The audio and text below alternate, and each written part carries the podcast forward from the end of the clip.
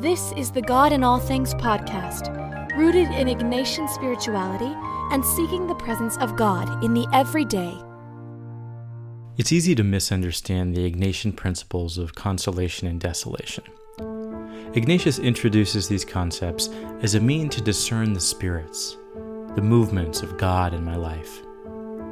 We often use these terms casually, referring to simple highs and lows of our day or moments of happiness and sadness.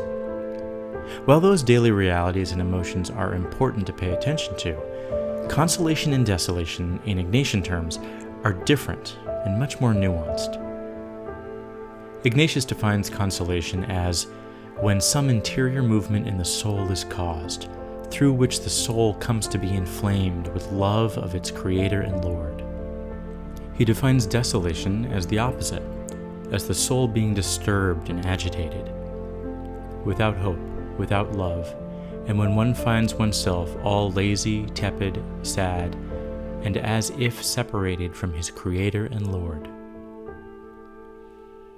What's important to note is that both consolation and desolation have to do with one's relationship with God. There's a spiritual orientation at the end of each Jesuitical podcast, the hosts have a segment where they talk about their consolations and desolations from the past week. What they share certainly has import in their lives, but it's not always directly connected to their relationship with God or their purpose in God. Sometimes it's just about moments of joy or sadness.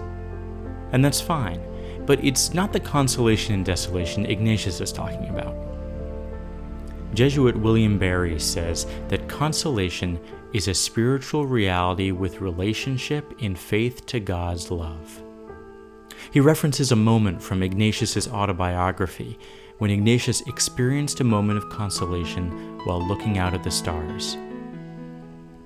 This stirring is different from the professional awe and wonder of an astronomer, Barry writes. Rather, the moment oriented Ignatius's whole being toward the love and service of God. When doing so, he felt within himself a powerful urge to be serving our Lord, Ignatius writes about himself in the autobiography. This is a key connection to the principle and foundation, which states that our purpose is to love and serve God by sharing that transforming love with the world. Everything, absolutely everything in the Ignatian worldview should be oriented toward this our use of creative things, our relationships, and our choices and actions. The principle and foundation is the lens through which we see everything.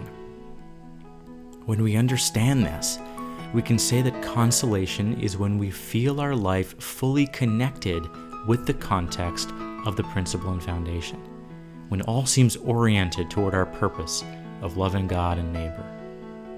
Desolation, on the other hand, is an unawareness or uncertainty of how our life fits within the context of the principle and foundation. Desolation can be a conscious or subconscious resistance to loving God or to God's love.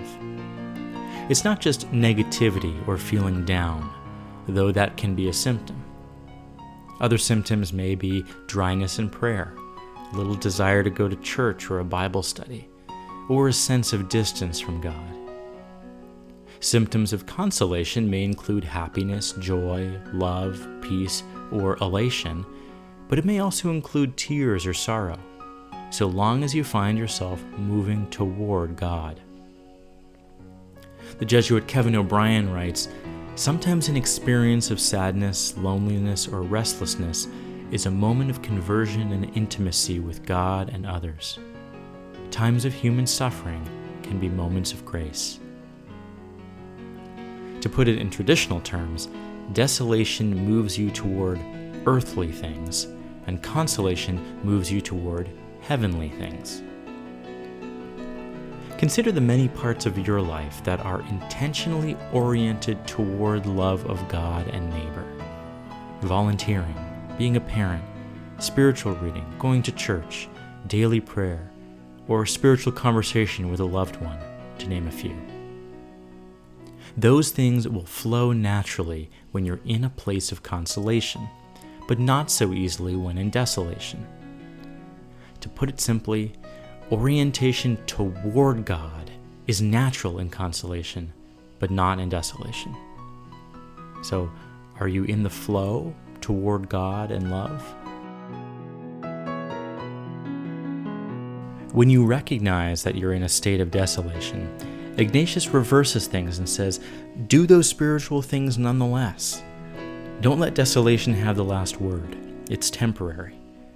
It's kind of like how science has shown that just smiling can make you feel happy, even when you're not. You need not wait to be in consolation to do those God oriented things. Doing those things can lead you back to a sense of closeness with God. It's easy to use these terms, consolation and desolation, when we discuss the particulars of our life, like our career or partner, or the kind of house we have, what we have or don't have.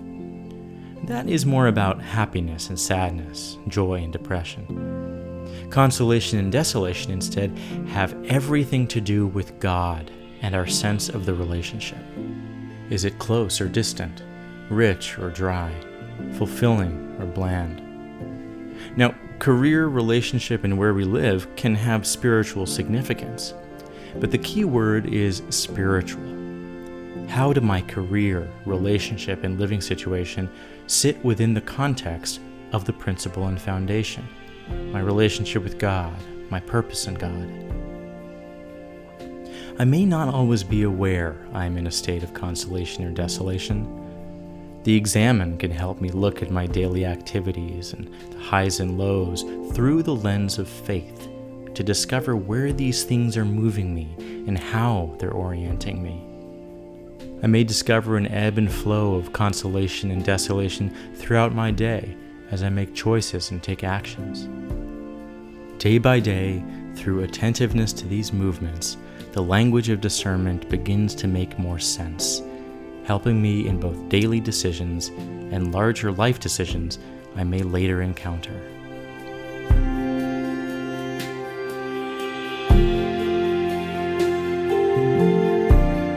To read our three part series on the discernment of spirits, visit the post that companions this podcast at godinallthings.com. And a reminder to try our five day retreat by email Pray with five themes characteristic of Ignatian spirituality each and every day. The retreat begins each Tuesday. You can learn more and sign up at godinallthings.com slash email retreat.